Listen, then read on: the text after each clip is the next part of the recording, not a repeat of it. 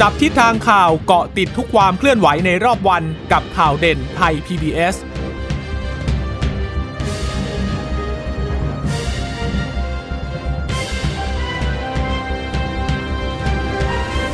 วัสดีค่ะ สวัสดีค่ะ ต้อนรับคุณผู้ฟังสู่ข่าวเด่นไทย PBS นะคะ เราพบกันเป็นประจำทุกวันจันทร์ถึงศุกร์บ่ายๆ แบบนี้ค่ะ มาอัปเดตข้อมูลข่าวสารที่เกิดขึ้นในรอบวัน กับดิฉันจีราชาตาเอี่ยมรัศมีและคุณพึ่งนภาคล่องพยาบาลค่ะ ค่ะ ฝากสวัสดีคุณผู้ฟังนะคะ ที่ฟังเราอยู่นะคะผ่านทางวิทยุที่เชื่อมโยงสัญญาณจากไทย PBS ด้วยนะคะ ก็พบกันเป็นประจำทุกวันอย่างนี้นะคะ ก็ติดตามได้ค่ะใน thaipbsradio.com แล้วก็ Thai PBS Podcast นะคะะวันนี้ก็คงจะต้องติดตามการประชุมรัฐสภาเพื่อลงคะแนน ยติร่างแก้ไขรัฐธรรมนูญ 7 ฉบับนะคะที่เมื่อช่วงเวลาประมาณบ่ายโมงเนี่ยก็เริ่มที่จะให้สสแล้วก็สวนั้นได้มีการ อะไรนะ ลงคะแนนโหวตยติแก้ไขรัฐธรรมนูญกันไปแล้วนะคะ เมื่อสักครู่ดิฉันก่อนเข้ารายการนะคะ ก็ตอนนี้เนี่ยน่าจะถึงหมายเลข 300 ต้นๆแล้วแหละนะคะ ก็มีสมาชิกสภาสมาชิกรัฐสภาทั้งหมดเนี่ยเจ็ดร้อยกว่าคนนะคะ ก็คาดว่าน่าจะเสร็จประมาณช่วง5้าหกโมงเย็นค่ะ ค่ะ ก็ใช้เวลานิดนึง เพราะว่า 700 กว่าคนหนึ่งคนก็ลุกขึ้น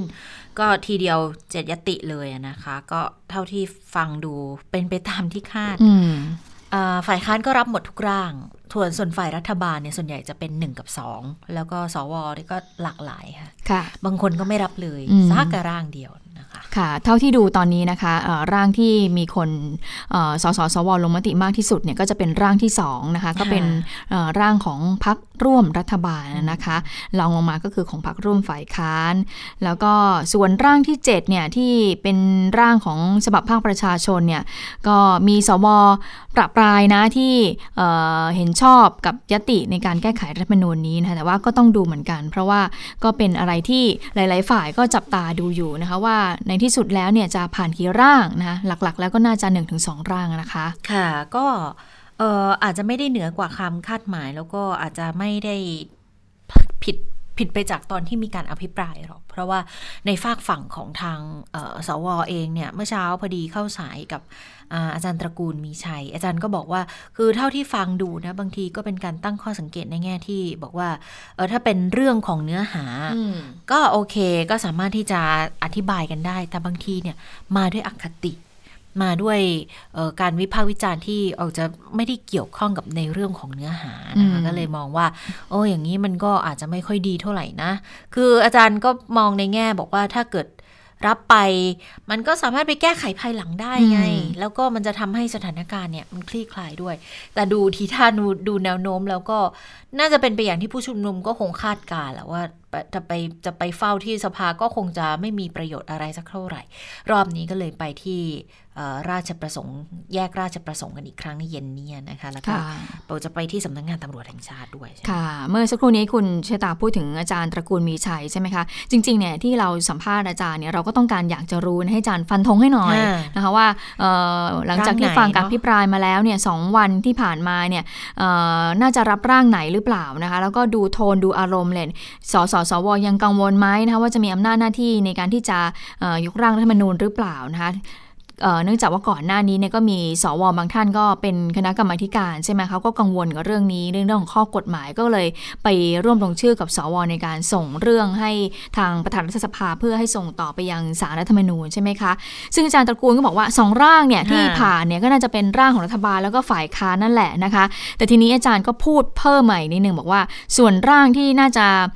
มีแนวโน้มว่าน่าจะผ่านนะ อาจารย์พูดถึงเรื่องของออระบบการเลือกตั้งใช่ไหมคุณเจษตา แล้วถ้าไปดูกับที่มีเขามีบางสื่อนะคะออนไลน์นี่เขามีการสรุปเอาไว้เนี่ยถ้าดูร่างที่เป็นรายมาตรานะ3-6นะคะเท่าที่ดูเนี่ยตอนนี้เนี่ยร่างที่นำนำมาต้นๆนะคะในการที่จะเห็นด้วยกับร่าง แก้ไขนะคะก็คือร่างที่อาจารย์ตระกูลบอกนี่แหละค่ะเรื่องของเกี่ยวกับ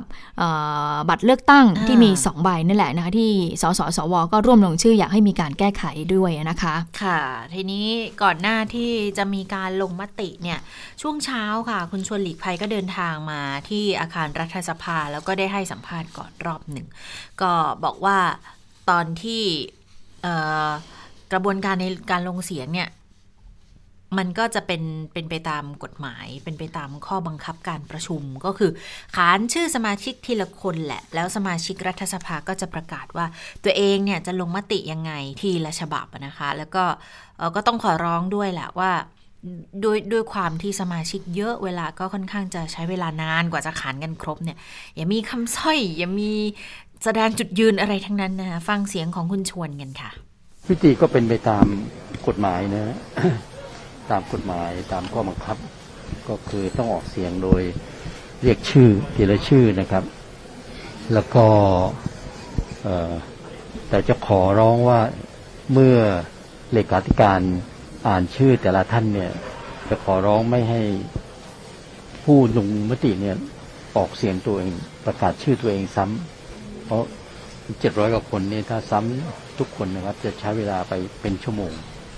เพราะนั้นก็เมื่อเรียกชื่อแล้วก็ ลงมติโดยใช้คำว่าฉบับที่หนึ่ง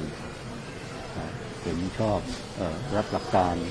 ฉบับที่สองรับหลักการฉบับที่สามรับคำอันนี้ยกตัวอย่างนะครับ หรือฉบับที่หนึ่งไม่รับหลักการฉบับที่สองไม่รับหลักการ แต่ขอร้องพิเศษก็คืออย่ามีสร้อยนะสร้อย เช่นรับหลักการอย่างยิ่ง หรือว่า ไม่รับมาตั้งแต่แรกอะไรเนี่ย อย่าไปมีสร้อยมันจะใช้เวลาเจ็ดร้อยกว่าคนก็จะคิดที่ว่าจะใช้วิธีนี้นะครับท่านถึงท่านคุณบอกว่าจะให้สวมีสีพิเศษที่ในการโหวตด้วยค่ะสีพิเศษยังไงอะคะท่านคือในรายชื่อของผู้ลงคะแนนเนี่ยชื่อสวเนี่ยจะเป็นสีแดงซึ่งต่างกับตัวหนังสือชื่อสสที่เป็นสีดำ มันเวลาการเนี่ยก็จะรู้ว่าสวจำนวนสวที่อยู่ไหนเลยคนเวลาแยกออกมาจะได้แยกง่ายว่า มีครบไปถึงสองคนหรือยังเลยมันจะแยกง่ายขึ้นมันไล่ชื่อทีละชื่อ อาจจะยุ่งหน่อยพอเห็นสีแดงปั๊บรู้แล้ว ค่ะ ก็เป็นการที่คุณชวนเนี่ยให้สัมภาษณ์ก่อนที่คุณชวนเนี่ยจะเข้าไปย่างนั่งยังมันหลังนะคะ ซึ่งก่อนที่จะมีการลงมติเนี่ยคุณชวนก็ได้มีการอธิบายให้กับสมาชิกรัฐสภาได้ได้รับทราบนะคะถึงขั้นตอนการลงมติเนี่ยว่าจะเป็นอย่างไรนะคะ คุณชวนก็บอกอย่างนี้นะคะก็คือว่าเดี๋ยวจะ โหวตกันแล้วนะ ทีนี้เมื่ออมีทางเจ้าหน้าที่เนี่ยได้เอ่ยชื่อท่านอย่างเอ่ยชื่อสมมตินะคะดิฉันพึ่งนภาคล่องพยาบาล พอดิฉันเนี่ยลุกขึ้นมาละดิฉันก็ไม่ต้องไปเออดิฉันพึ่งนภาคล่องพยาบาลนะอ่าก็ให้บอกไปเลยว่าฉบับที่ 1รับหลักการฉบับที่ 2 รับหลักการค่ะ แต่ปรากฏว่าระหว่างที่คุณชวนเนี่ยเขาได้มีการอธิบายถึงขั้นตอนวิธีการลงมติใช่ไหมคะ ปรากฏว่าก็มีบางท่านก็สงสัยเหมือนกัน ก็มีสมาชิกบางท่านก็ลุกขึ้นมาบอกว่า แล้วถ้าเกิดว่า ผมไม่เห็นด้วยหมดเลยเนี่ย ผมจะพูดอย่างนี้ได้ไหมครับว่า เห็นด้วยทั้งเจ็ดยติครับ อะไรอย่างเงี้ย ก็คือเหมือนกับคือก็เข้าใจในความปรารถนาดีของสสสวบางท่านนะที่เขาคงใจแบบว่าเออก็ประหยัดเวลานะถ้าเกิดว่าเราเห็นด้วยทั้งหมด 7 ร่างเลยเนี่ยก็เอาสั้นๆ อย่างนี้ได้ไหมนะคุณชวนบอกว่าอย่าเลยอย่าเลยเอาอย่างนี้ดีกว่า เอาเป็นทีละฉบับทีละฉบับไปนะคะะก็เลยวันนี้ก็เลยค่อยๆ เป็นค่อย ๆ ไปค่ะคาดว่าน่าจะใช้เวลานานอยู่หลายชั่วโมงนะคะ ก็ตอนนี้ก็ประมาณ 2 ชั่วโมงได้ ก็ได้ไปครึ่งหนึ่งแล้ว ก็เดี๋ยวอีกครึ่งหนึ่งก็เป็นไปตามที่คาดไว้ประมาณ 4 ชั่วโมง แต่ว่าเรื่องของการลงคะแนนเนี่ยก็มีการสอบถามกับคุณชวนเหมือนกันว่า กังวลไหม เพราะว่า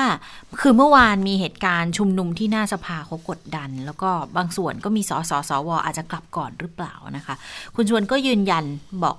เออการชุมนุมกับการประชุมต้องแยกจากกัน เดิมทีมีข้อตกลงบอกจะไม่โหวตช่วงกลางคืน เพราะว่าสวกังวล เพราะมีประสบการณ์มาก่อน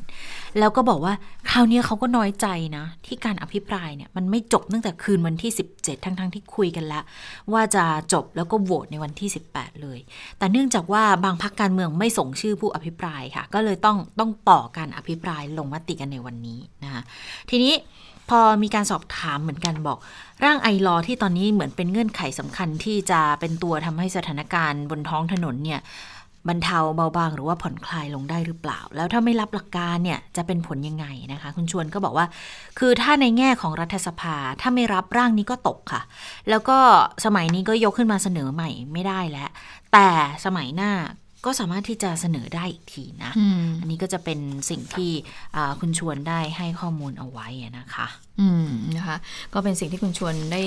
มีการให้สัมภาษณ์เอาไว้ แต่ว่าก่อนที่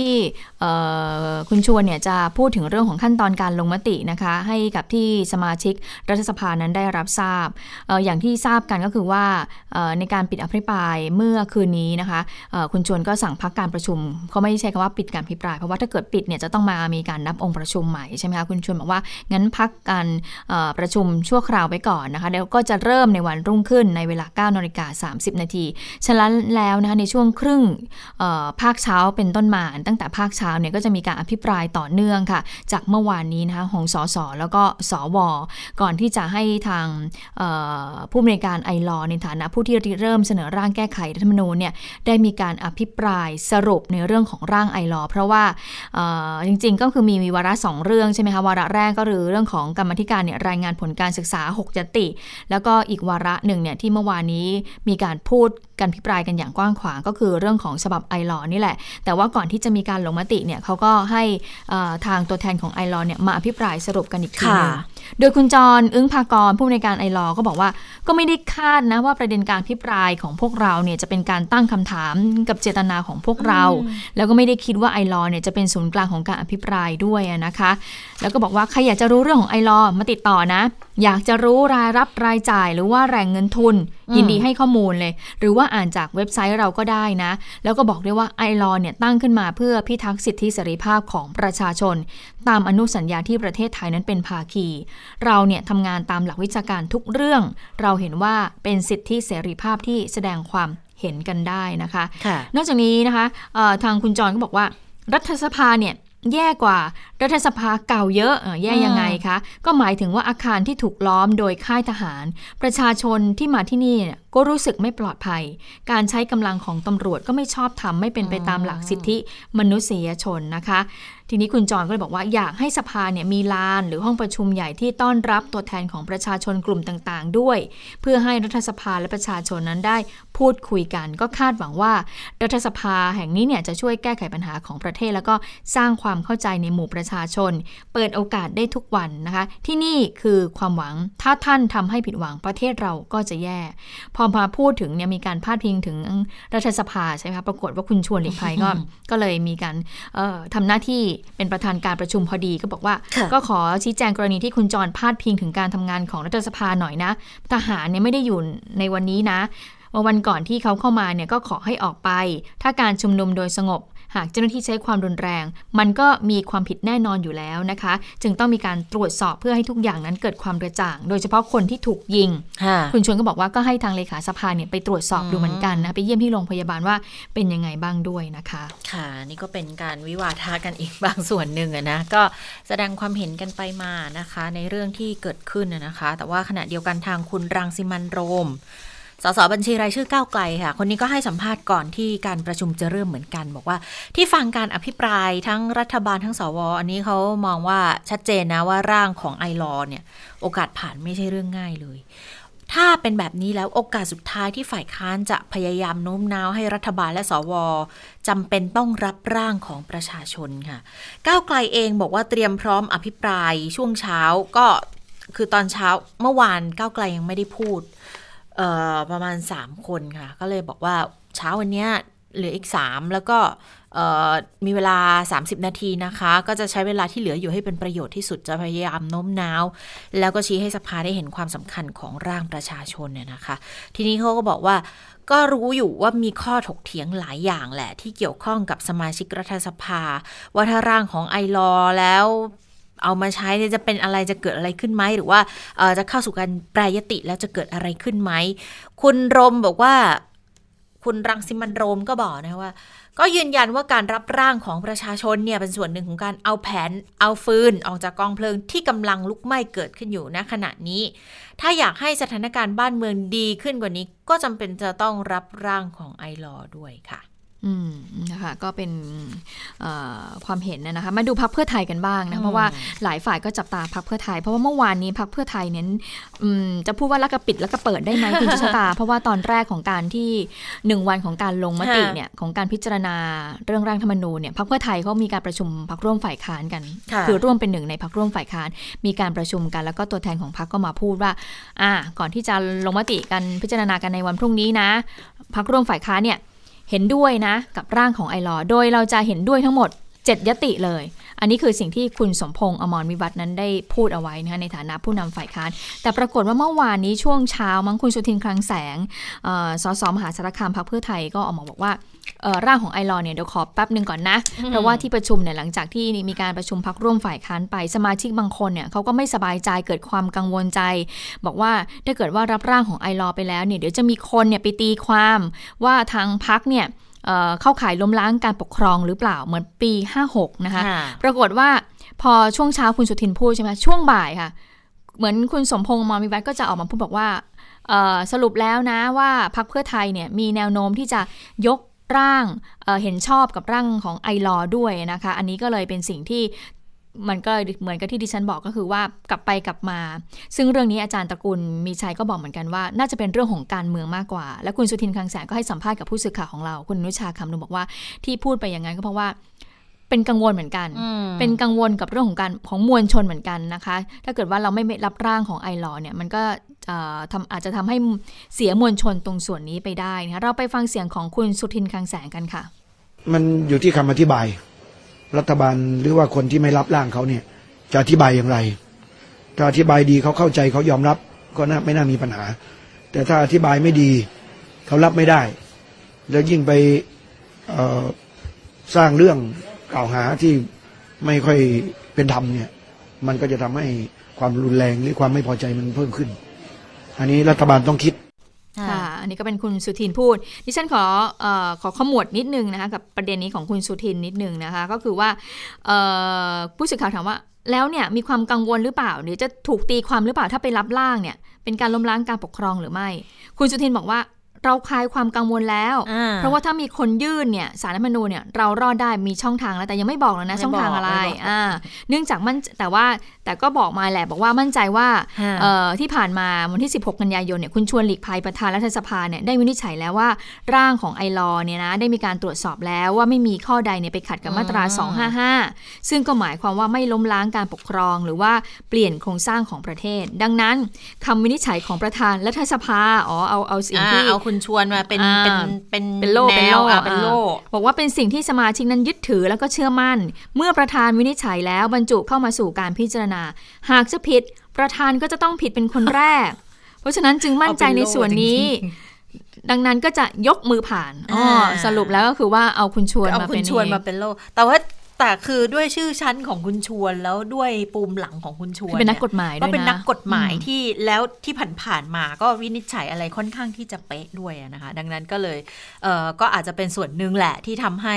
คลายความกังวล แล้วอีกส่วนหนึ่งก็อาจจะเป็นด้วยเเรื่องของคะแนนนิยมด้วยนะ เพราะว่า ตอนที่พูดออกไปบอกว่าเริ่มมีความกังวลใจชักจะไม่ไม่แน่ใจละจนคุณปิยบุตรเนี่ยจะต้องทำต้องทำจดหมายน้อยเลยเป็นจดหมายเปิดผนึกแล้วกันโพสต์ Facebook เลยเนี่ยทวงสัญญากันเลยอะเออทวงสัญญากันเลยนะคะ ทวงไม่ใช่สัญญาเหมือนกับว่า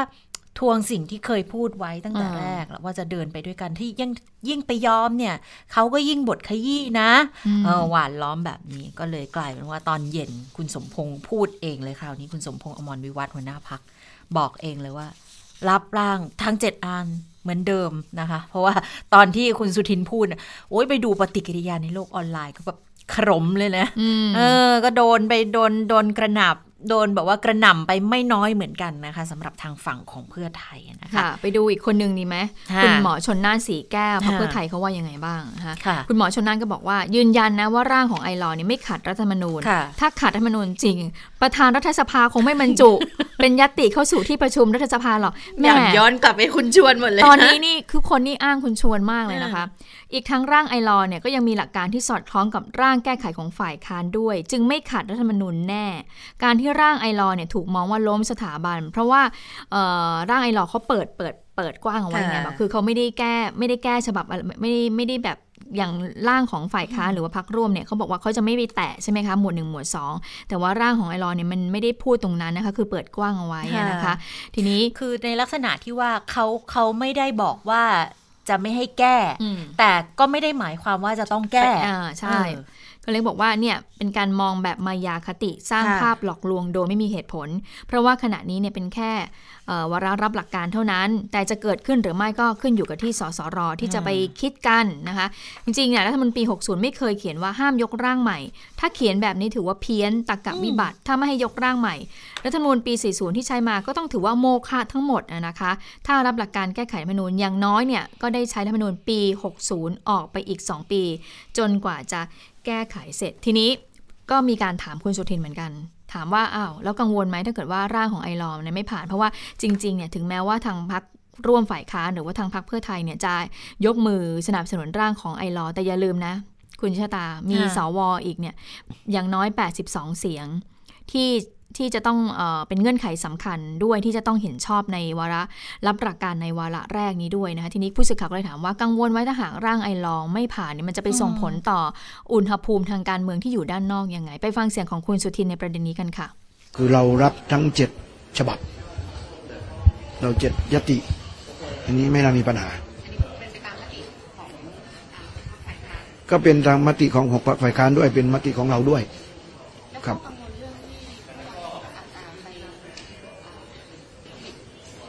อ๋อมีคนยื่นแน่นอน แต่ว่าเราดูแล้วเพราะมีทางออกได้ มีทางออกได้ เพราะว่ารัฐธรรมนูญปี 60 กับ 50 อาจจะต่างกันนิดหน่อย ก็มีทางออกได้ ออกยังไงยังไม่บอกเราประเดี๋ยวเขาจะรู้นะแต่ว่าเมื่อมีทางออกแล้วเราก็สบายใจที่จะโหวตถ้าครับผลโหวตออกมาไม่เป็นไปอย่างที่ฝ่ายค้านอยากได้จะมีการเคลื่อนไหวยังไงต่อไปอืม อ๋อมันใช่ใช่มันคงตก เราก็จะมาสรุปกันอีกทีหนึ่งพอผ่านตรงนี้ก็สรุปแล้วก็มาดูกันว่าเนี่ยถามว่าประชาชนสังคมเอายังไง ต้องฟังสังคม แต่ว่าในสมัยนี้มันคงยืดอีกไม่ได้แล้วใช่ไหมฮะเนี่ยที่ผมเคยบอกว่า บอกเมื่อก่อนว่าถ้าโหวตจะตอนวิสามันหรือโหวตจะตอนสามัญสมัยที่แล้วเนี่ย เราจะไม่เสียสิทธิ์ในสมัยนี้ เพราะนั้นถ้าร่างใดตกในวันนี้เนี่ย สมัยนี้ก็คือยื่นไม่ได้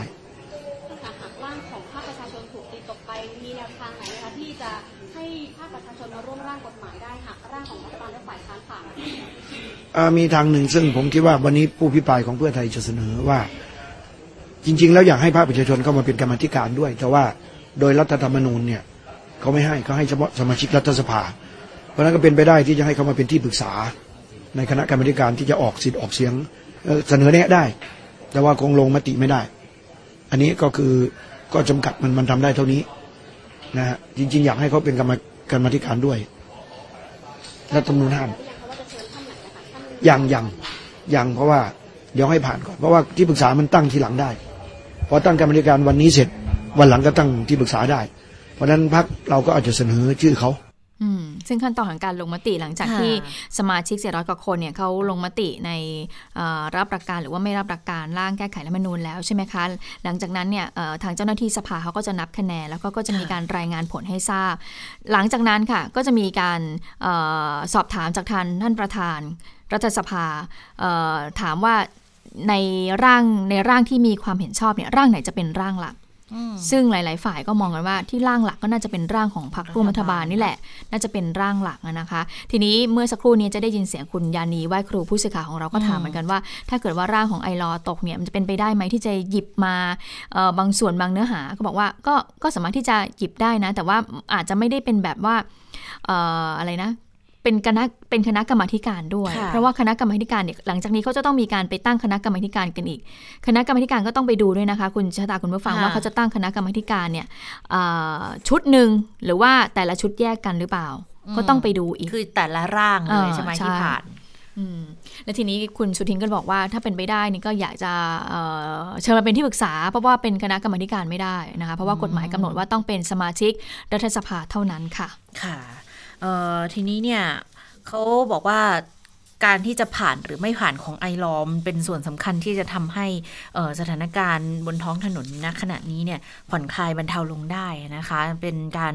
ลดความขัดแย้งในหมู่ประชาชนนะคะ ก็มีการอภิปรายกันในช่วงเช้าเนี่ยส่วนใหญ่ก็จะเป็นสสฝ่ายค้านนะคะเขาอภิปราย คือสิ่งที่ทำในช่วงเช้าส่วนใหญ่ก็จะเป็นการเรียกร้องให้สมาชิกรัฐสภา โดยเฉพาะสวค่ะ ลงมติรับร่างแก้รัฐธรรมนูญของฉบับประชาชนหรือว่าฉบับไอรอเนี่ยนะคะ เพราะว่ามองว่าจะเป็นการแก้รัฐธรรมนูญ ฉบับสืบทอดอำนาจของคอสช แล้วก็ลดความขัดแย้งด้วย มีอยู่คนหนึ่งอย่างคุณวิสารเตชะธีรวัตรเนี่ยสสเชียงรายเพื่อไทย พูดถึงขั้นบอกว่า อยากให้ช่วยรับร่างหน่อยเถอะสวเนี่ยถ้าถ้ารับนะพร้อมจะไปกราบ 82 สว ทุกคนที่รับร่างแก้ไขรัฐธรรมนูญของไอรอเลย ทุกวันนี้เครียดมากอยากให้รับฟังเสียงเห็นต่างของผู้ที่เห็นต่าง คนที่บริหารประเทศขณะนี้ต้องอ่อนลง ต้องเข้าใจแล้วรู้จักให้อภัย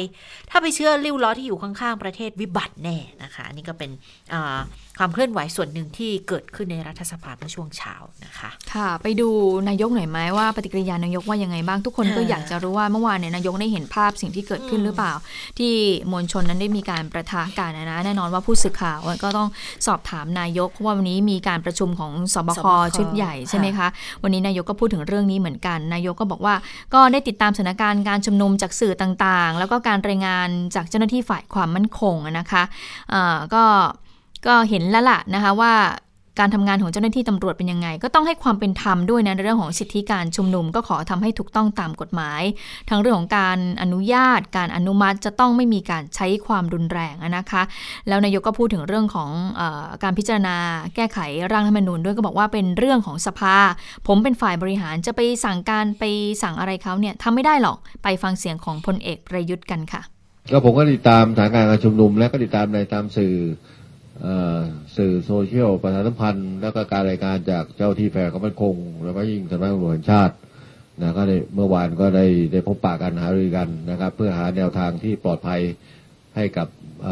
ทุกกลุ่มทุกฝ่ายนะแล้วให้ความเป็นธรรมในเรื่องของการในเรื่องของสิทธิการชุมนุม ก็ขอให้ทำให้ถูกต้องตามกฎหมาย ประการที่หนึ่งนะการขออนุญาตหรือขออนุมัติอะไรก็แล้วแต่ อันที่สองก็คือจะต้อง ไม่มีการใช้ความรุนแรง วันนี้ท่านก็เห็นแล้วในสถานการณ์มันเกิดขึ้นเริ่มมีความรุนแรงเกิดขึ้นนะเพราะนั้นก็ต้องระมัดระวังให้มากที่สุดนะจ๊ะก็เป็นเรื่องของเจ้าที่ตำรวจเขาพิจารณาเองนะในการบริการ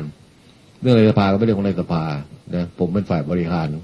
เพราะนั้นรัฐบาลมีหน้าที่ในการสนับสนุนในเรื่องการแก้ไขรัฐมนูลจะแก้ยังไงก็ว่ากันมา สุดแล้วแต่นะไม่ใช่นายกจะไปสั่งใครได้ทั้งหมดเป็นเรื่องของกลไกสภา รัฐสภา ฝ่ายนิติบัญญัติ ถึงแม้ว่านายกจะบอกว่าเป็นนกลไกของรัฐสภาฝ่ายนิติบัญญัติ แต่ก็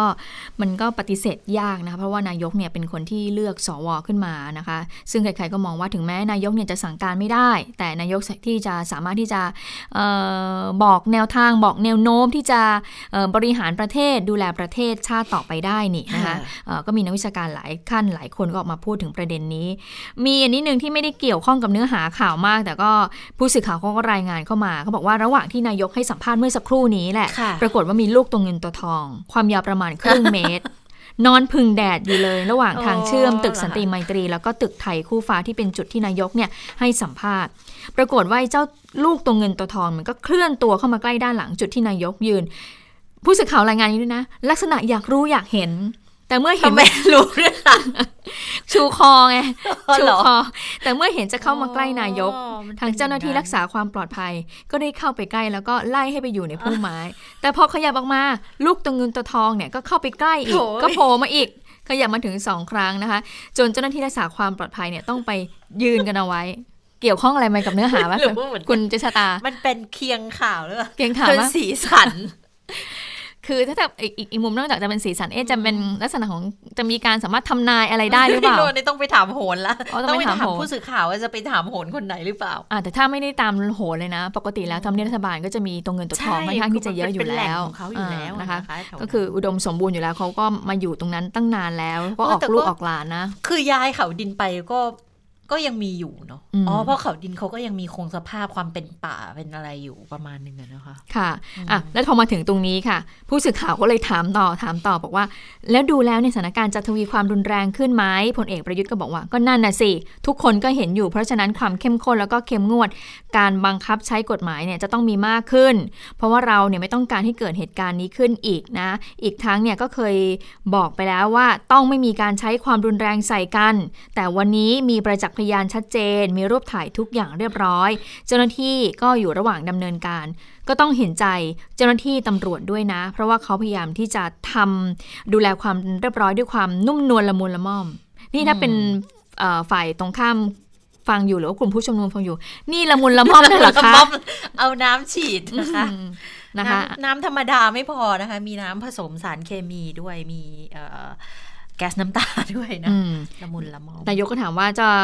เอ่อผู้สื่อข่าวถามว่าต้องใช้กฎหมายพิเศษอีกหรือเปล่านายกก็บอกว่าตอบทันทีเลยบอกไม่มีไม่มีความจำเป็นนะคะ เมื่อถามว่าจะทำอย่างไรดีขณะนี้ต่างฝ่ายต่างก็อ้างสิทธิ์นายกก็บอกว่าก็ไปถามเขาสิ ถ้าอ้างสิทธิ์ในการชุมนุมที่ถูกต้องแล้วก็เป็นไปตามกฎหมายมันคืออะไร จะไปละเมิดสิทธิมนุษยชนผู้อื่นหรือไม่ ก็ต้องไปดูกฎหมายลูกด้วยนะก็ก็มีการเขียนเอาไว้เหมือนกันเอออันนี้ก็เป็นสิ่งที่ สรุปก็คือนายกยังไม่ใช้กฎหมายพิเศษ ในการค่ะที่จะดูแลการชุมนุม หรือว่าสถานการณ์การชุมนุมที่เกิดขึ้น แต่ก็ต้องใช้กฎหมายอย่างเข้มงวดมากขึ้นค่ะ คือก็คงจะห่วงในแง่ของอืม การดูแลรักษาความสงบเรียบร้อยในประเทศด้วย เพราะว่าออภาพลักษณ์ของประเทศก็ค่อนข้างที่จะห่วงในเรื่องนี้อยู่เหมือนกัน เพราะเพราะหลาย ๆ อย่างมันจะผูกโยงกันถ้าเกิดไปใช้กฎหมายพิเศษเนี่ยบางทีก็อาจจะถูกเชื่อมโยงเรื่องของการละเมิดสิทธิมนุษยชนได้อีกด้วยนะคะ ก็เลยมองกันว่าเออถ้าเป็นอย่างนั้นแล้วเนี่ยไปกระทบภาพลักษณ์ประเทศ กระทบความเชื่อมั่น เดี๋ยวก็ไม่มีคนมาลงทุน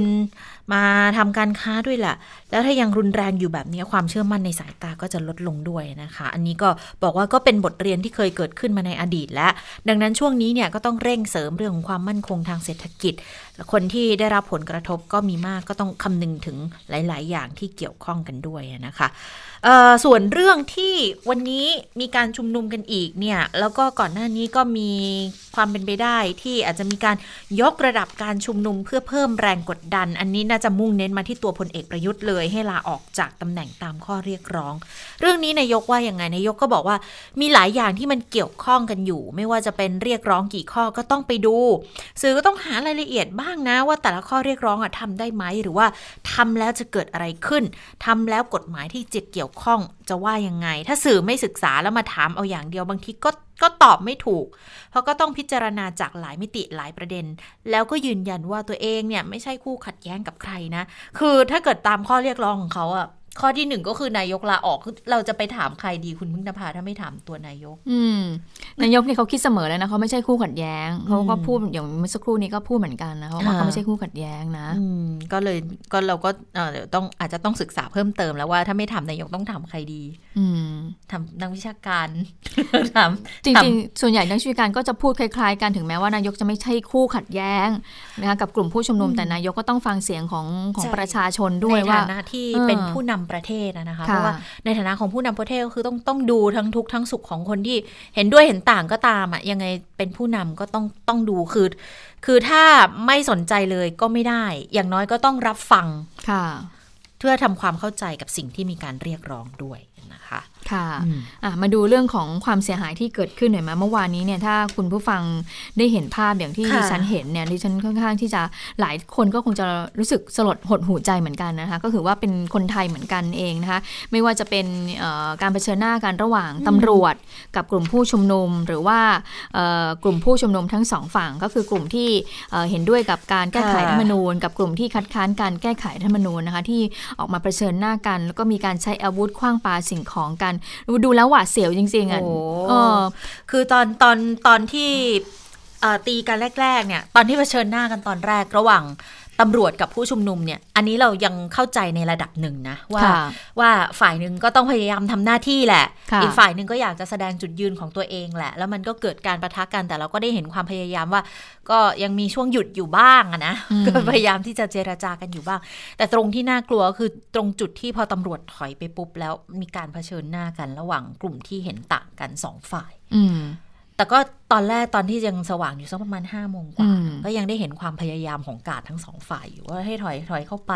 ตรงถนนทหารจุดนั้นนะนะค่ะแต่ว่าพอมาตอนกลางคืนโอ้ยอันนี้น่ากลัวมากจริงๆเพราะเราไม่รู้เลยว่ามันเหตุการณ์มันเกิดอะไรขึ้นอืมันเกิดจากอะไรอยู่ๆก็เหมือนกับว่ามีรถพยาบาลมาแล้วก็ทยอยไปรับคนเจ็บมา แล้วมีควันมีอะไรอย่างเงี้ยอืมมันก็เลยทำให้ดูแล้ว แล้วเราไม่เห็นว่ามันเกิดการประทะกันในแบบไหนอะค่ะเพราะว่ามันเป็นจุดที่ลึกออกไปแล้วผู้สื่อข่าวก็บอกว่า ตอนที่มันชุนลมุนน่ะเนื่องจากมันมีควันคุณจิราพรเขาอยู่ตรงนั้นเขาบอกว่า มันมีควันเหมือนแบบ ไม่รู้ควันอะไรเหมือนระเบิดควันหรืออะไรก็ไม่รู้เขาก็ไม่สามารถที่จะยืนยันได้ แล้วได้ยินเสียงดังคล้าย ๆ ประทัดคล้าย ๆ กับเออ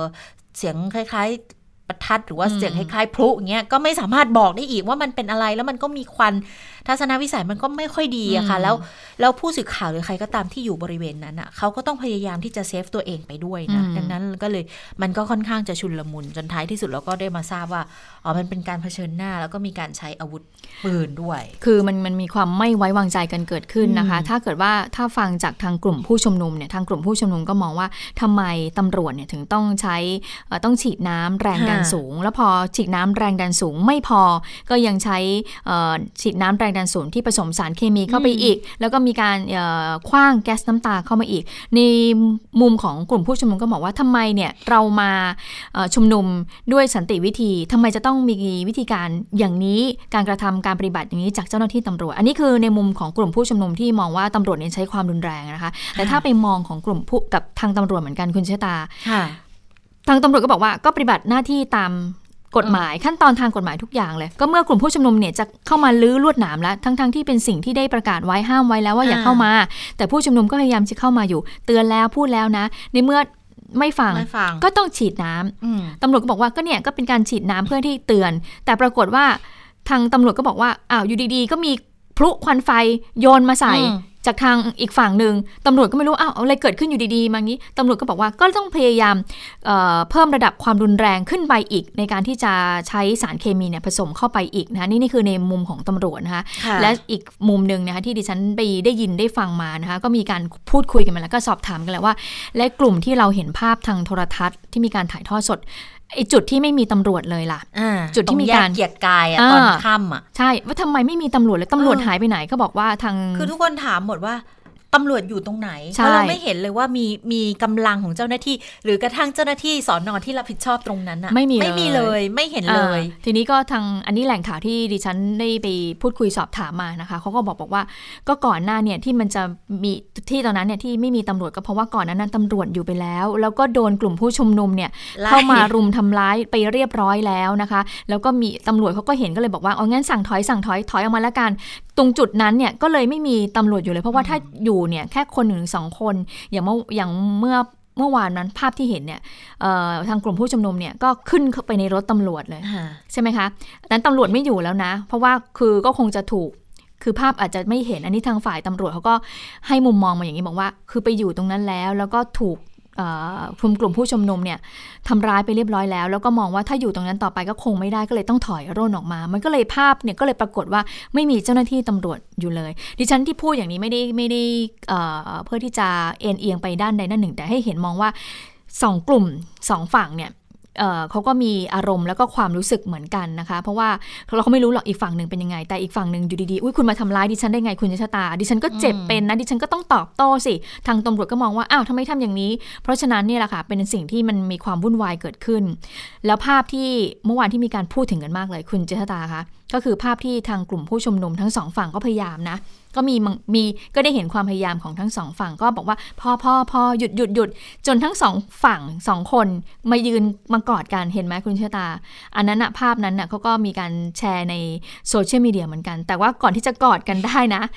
คือมันก็ คือแต่ละฝั่งมันก็จะมีกลุ่มหนุนใช่ไหมของตัวเองเขาก็คุยก็ยังคว้างปากันอยู่คนกอดกันก็พยายามกอดกันแหละ ก็คือกอดกันเพื่อให้เห็นว่าเอ้ยยังไงก็เป็นคนไทยเหมือนกัน เป็นอืมพี่น้องอย่ามาทำร้ายกันเลยนะคะแล้วก็มีจุดยืนที่แตกต่างกัน แต่ว่าเราไม่ควรที่จะใช้ความรุนแรงอ่าเออแต่ว่าคือณอารมณ์ความรู้สึกณขณะนั้นมันก็อาจจะมีบางคนที่อารมณ์ขึ้นอะขึ้นนะขึ้นแล้วขึ้นแล้วลลงงไม่ได้ยากอย่างเงี้ยอ่าแล้วก็มีคนที่พยายามที่จะห้ามปรามกันด้วยนะคะ แต่ว่าท้ายที่สุดมันก็มีเหตุที่ไม่อยากให้เกิดขึ้นนั่นแหละ แล้วส่วนตำรวจเองก็อธิบายมา วันนี้ก็มีการชี้แจงอีกก็ก็คือจริงเมื่อคืนเนี่ยก็มีการสอบถามกันเหมือนกันเนาะว่า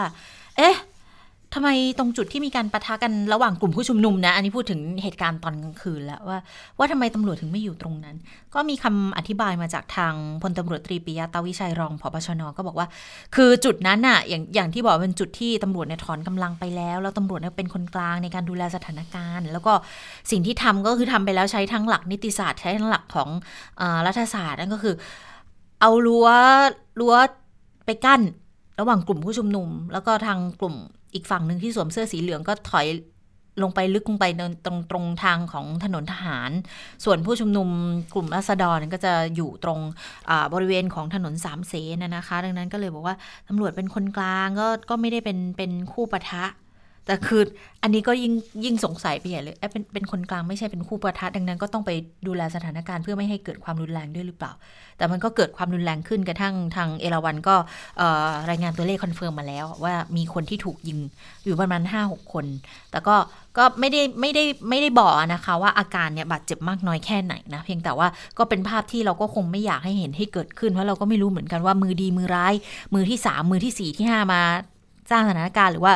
มันเป็นความอารมณ์ที่ขึ้นไปขึ้นมาคือ คือคือเหมือนกับตำรวจก็ให้ข้อมูลมาบอกว่า คือจุดนั้นอะมีการเปิดเพลงยั่วกันไปยั่วกันมาของสองฝ่ายเราก็ไม่รู้หรอกว่าว่าสถานการณ์ณจุดนั้นเป็นยังไง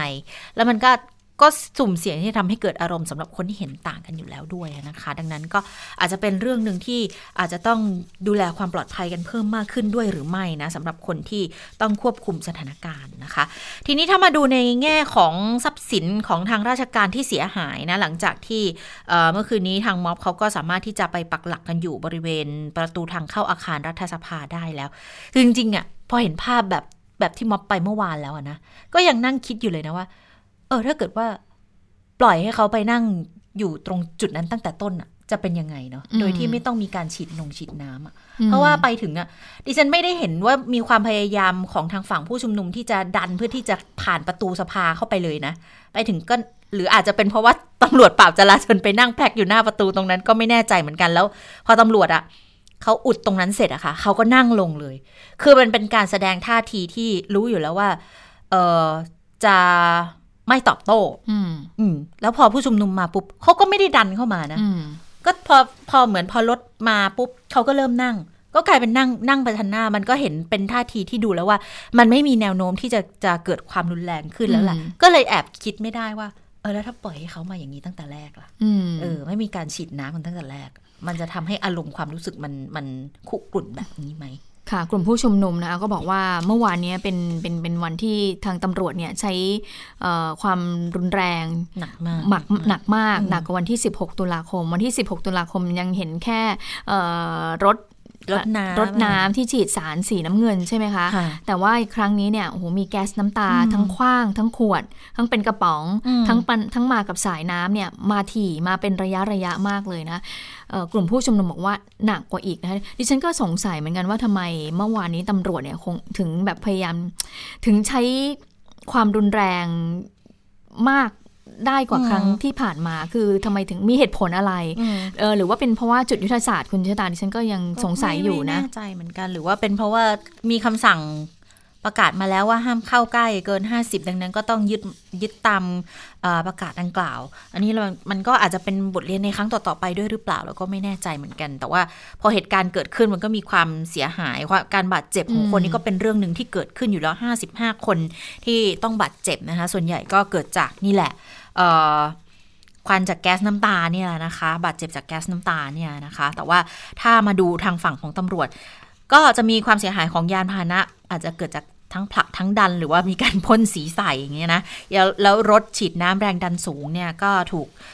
ทำให้เสียหายไป 3 คันเหมือนกัน รถเติมน้ำอีก 2 คันนะคะ อีกคันนึงเป็นรถควบคุมผู้ต้องขัง แล้วบอกว่ามีการทุบทำลายกันนะคะก็บอกว่า หลักๆ เนี่ย ถ้าถ้ารถน้ำนะ จะอยู่ที่ถังน้ำมัน เพราะว่ามีการกรอกทรายกรอกเศษขยะ เครื่องมันก็เสีย แล้วภายในรถก็มีแผงแผงวงจรควบคุมระบบฉีดน้ำ ไฟฟ้าก็ถูกน้ำลาดใส่ช็อตค่ะ ต้องตัดสายไฟทิ้งทั้งหมดเลย ถ้าส่งซ่อมก็ต้องเดินระบบใหม่ทั้งคันนะคะ ก็อาจจะต้องดำเนินการกันสั่งการกันต่อไป ก็ไม่เป็นไรมากมีหลายคันดีเห็นว่าวันนี้ก็เคลื่อนเข้าไปในสำนักงานตำรวจแห่งชาติเลยคุณจะบอกเพียงงั้นสิว่ามีหลายคันอ๋อเงินของเราเราอีกแล้วสิเออ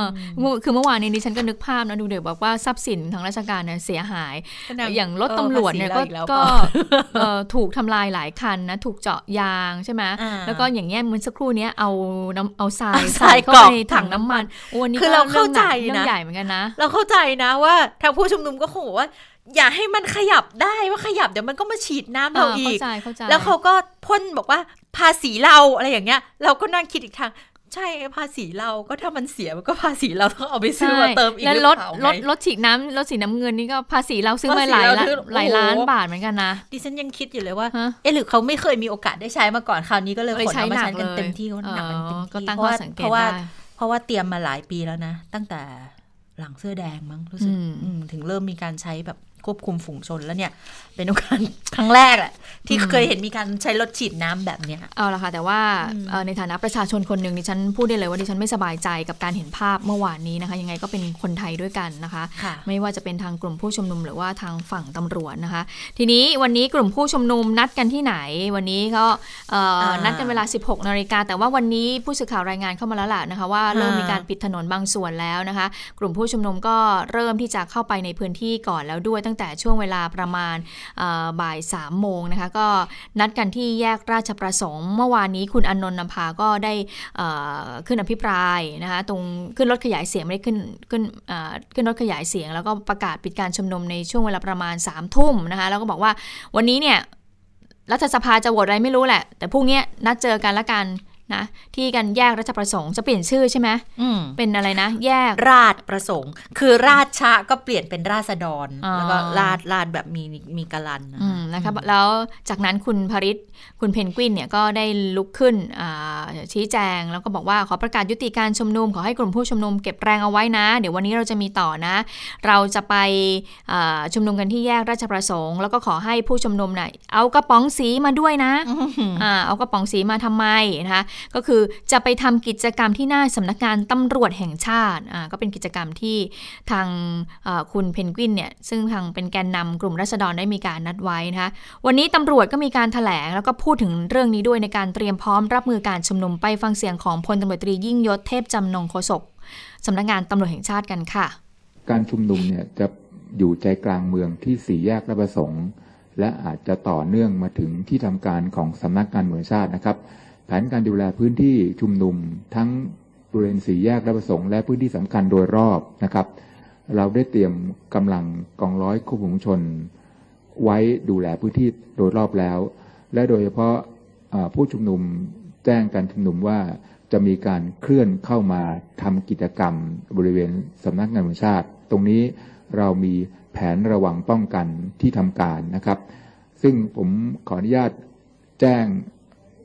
จะไม่ไม่ใช่เรียกว่าแจ้งเตือน แจ้งความพร้อมไว้ก่อนแล้วกันนะครับว่า การเข้ามาทำลายสถานที่ราชการทำลายสิ่งกีดขวางนะครับ เป็นความผิดนะครับ เราก็มีการเตรียมการเพื่อไม่ให้เกิดการกระทำดังกล่าวอยู่แล้วนะครับ แต่ถ้าเกิดเกิดการลุกล้ำเข้ามาทำลาย ทรัพย์สินทางราชการ เราจำเป็นต้องดำเนินการตามอำนาจและหน้าที่นะครับ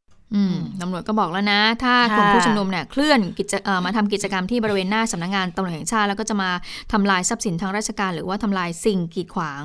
ถือว่าเป็นความผิดนะตำรวจที่เตรียมที่จะดำเนินคดีด้วยนะ แต่ก็ไม่บอกนะว่าจะจะมีการรับมือการชุมนุมอย่างไรนะคะ ค่ะ แต่ว่าคือตอนนี้เนี่ยก็มีรายงานแล้วนะว่า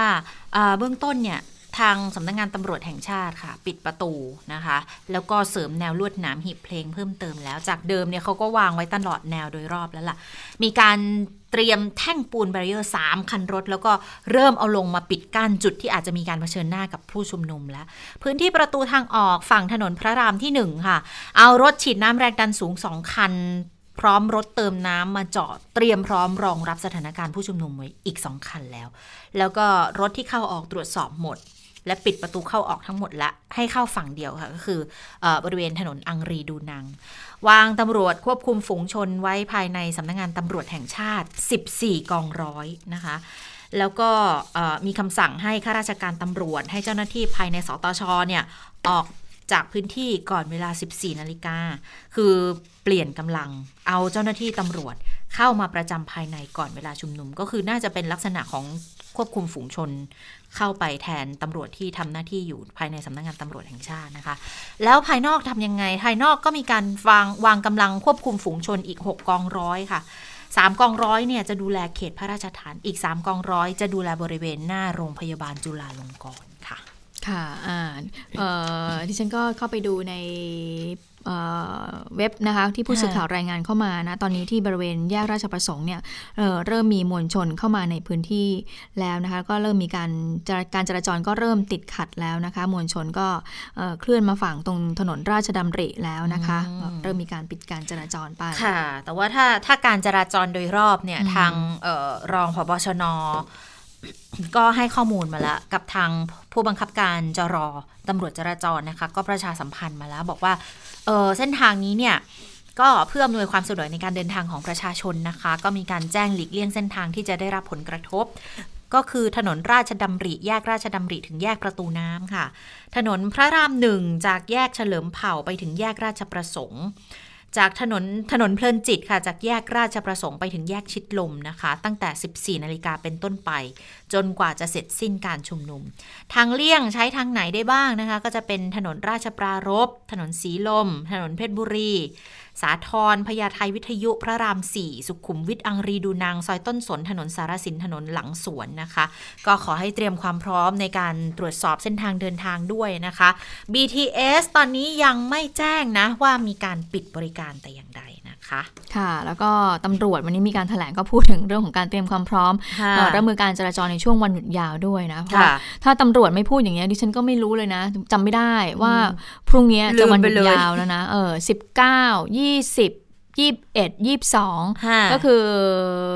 หยุดต่อเนื่องยาว 4 วัน หยุดพิเศษ หยุดพิเศษนะคะก็หลังจากที่เราไม่ได้หยุดในช่วงของสงการจากสถานการณ์โควิดแหละ ก็มาหยุด ช่วงเวนวันดังกล่าวนะคะ แทนแต่ว่าเท่าที่ทราบเขาบอกว่าเอกชนก็ไม่ค่อยจะตอบสนองอตอบรับเท่าไหร่นะ เพราะว่าเอกชนก็ส่วนใหญ่ก็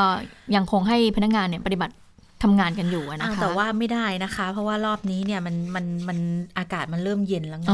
เขาก็รู้รู้สึกว่าจะมีคนเริ่มหยุดเยอะแล้ว เพราะว่าทางบขสเขาประเมินแล้ว เดี๋ยววันนี้แหละจะเดินทางก่อนหยุดยาวกันมากที่สุด BTS ล่าสุดโพสต์แล้วนะคะ ให้บริการตามปกติทุกสถานีนะคะไม่มีปิดนะนี่เพิ่งจะโพสต์เมื่อ 7 นาที ผ่านทางทวิตเตอร์ของไทย PBS นะคะอ่าส่วนบขสวันนี้จะจะเดินทางก่อนวันหยุดยาวเนี่ยก็มีการประเมินแล้วคุณมาโนสายชูโตรองกรรมการผู้จัดการใหญ่ฝ่ายธุรกิจเดินรถนะคะ รักษาการแทนกรรมการผู้จัดการใหญ่ก็บอกแล้ว บอกว่าหยุดยาวเนี่ยมีการจัดรถโดยสารก็คือบขสรถร่วมรถตู้ให้บริการวันหนึ่งประมาณ 6,000 กว่าเที่ยวค่ะ รองรับผู้โดยสารทั้งที่สถานีขนส่งผู้โดยสารกรุงเทพจะตุดจากสายใต้ แล้วก็เอกมัยสูงสุดได้วันละแสนสองนะคะ วันนี้เนี่ยคาดว่าจะมีผู้เดินทางมากที่สุดค่ะ ก็ จัดรถโดยสารบขสรถร่วมรถตู้ให้บริการกว่า 6,000 เที่ยว ก็รองรับได้แสนสองอย่างที่บอกเนี่ยนะคะ แล้วก็เตรียมอำนวยความสะดวกจัดรถเสริมให้ประชาชนที่ต้องการเดินทางกลับภูมิลำเนา จะได้มั่นใจว่าไม่มีผู้โดยสารตกค้างนะคะ เมื่อสักครู่คุณพึ่งนภาพูดถึงตำรวจที่เตือนในเรื่องของการเดินทางในช่วงวันหยุดยาวด้วยนะจำได้อย่างหนึ่งเลยบอกว่าหลังบ่ายสองในรถก็คงจะทยอยออกกันเยอะมากขึ้นนะครับ ดังนั้นถ้าใครจะเดินทางถ้าหยุดแล้วก็ก็ออกก่อนบ่ายสองได้ เราก็เลยยังแซวๆกันอยู่เลยบอกว่า เอ๊ะนี่ส่งซิกอะไรหรือเปล่าว่า ออกรีบๆออกไปก่อนไม่ต้องมาแถวแถวสตชหรือเปล่านะก็นั่นแหละก็เป็นสัญญาที่จะส่งสัญญาณให้กับประชาชนด้วยนะคะ ก็คงไม่อยากให้เข้ามาในพื้นที่การชุมนุม ซึ่งอยู่ในใจกลางเมืองนะคะทีนี้เมื่อพูดถึงเรื่องของท่องเที่ยววันหยุดนะในช่วงนี้หลายคนก็ขึ้นเหนือนะ เพราะว่าก่อนหน้านี้ถ้าจำกันได้หลายคนก็ไปทางทะเลใต้ใช่ไหมก็ก็ใส่ชุดว่ายน้ำจนจนเราอยากจะจะไปทะเลนะคะ แต่ตอนนี้เนี่ยหลายคนก็เริ่มที่อยากจะไปสัมผัสกับอากาศหนาวแล้ว ทางกรมควบคุมโรคก็เลยเตือนนักท่องเที่ยวที่สัมผัสกับอากาศหนาว ไปยอดภูยอดดอยในช่วงนี้ ระวังอันตรายด้วยนะคะ โดยเฉพาะกับเรื่องของการใช้เครื่องทำน้ำอุ่นระบบแก๊สนะคะ ก็เป็นการเตือนมาจากทางกรมควบคุมโรคบอกว่าตอนนี้เนี่ยหลายพื้นที่ทางภาคเหนือภาคตะวันออกเฉียงเหนือเนี่ยก็มีอากาศหนาวเย็น ประชาชนก็ไปสัมผัสกับบ้านพัก ที่อยู่ในพื้นที่ดังกล่าว มีหลายแห่งเนี่ยมีการใช้เครื่องทำน้ำอุ่นระบบแก๊ส ก็เลยขอเตือนนักท่องเที่ยวชใช้เนี่ยต้องระมัดระวังนะ เพราะว่าจากการเฝ้าระวังของกรมควบคุมโรคเนี่ยเขาบอกว่าที่ผ่านมาเนี่ยมีคนที่เสียชีวิตขณะที่อาบน้ำด้วยเครื่องทำน้ำอุ่นระบบแก๊สเนี่ยมีอยู่ 4 เหตุการณ์ ป่วย 5 คนเสียชีวิต 1 คน ก็เป็นเหตุการณ์ที่เกิดขึ้นในจังหวัดเชียงใหม่ 3 คน เพชรบูรณ์ 3 คน โดยเหตุการณ์ก็เกิดขึ้นในรีสอร์ทสี่รายที่อยู่ในอุทยานแห่งชาตินะคะ แล้วก็บ้านพักก็พบว่าเป็นการเกิดจากการอาบน้ำนี่แหละทำกิจกรรมในห้องน้ำเป็นเวลานาน หลายคนก็ไม่ได้เปิดประตูไว้ก็ทำให้ไม่มีการระบายอากาศนะคะก็เลยทำให้เสียชีวิตในที่สุด ทีนี้เดี๋ยวดิฉันว่านอกจากจะเตือนนักท่องเที่ยวแล้วควรจะเตือนพวกคนที่คนที่อาศัยผู้ประกอบการด้วยนะผู้ประกอบการใช่ใช่ใช่ว่า ระบบแก๊สน้ำอุ่นเนี่ยเคยมีปัญหามาแล้วหลายครั้งเหมือนกันนะคะ อาจจะแก๊สรั่วแล้วคนก็สลบไปนะ แล้วก็ส่วนใหญ่ก็จะเป็นแบบระบบ บนดอยอะเขาจะใช้ระบบนี้กันค่อนข้างเยอะ เพราะบางพื้นที่เนี่ย คือไฟฟ้าก็ยังไปไม่ถึงดี เขาก็อากาศเย็นอะ ก็จะใช้เครื่องทำความอุ่นระบบแก๊สนี่แหละ เครื่องทำน้ำอุ่นระบบแก๊สเนี่ยนะคะ ก็อาจจะต้องดูแลความปลอดภัยกันมากนิดหนึ่งนะคะค่ะหมดเวลาของข่าวเด่นไทย PBS แล้วนะคะ เราทั้งสองคนลาไปก่อน สวัสดีค่ะ สวัสดีค่ะ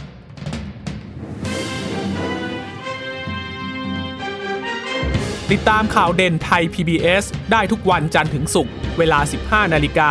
ทางไทย PBS Radio และติดตามฟังข่าวได้อีกครั้งทางไทย PBS Podcast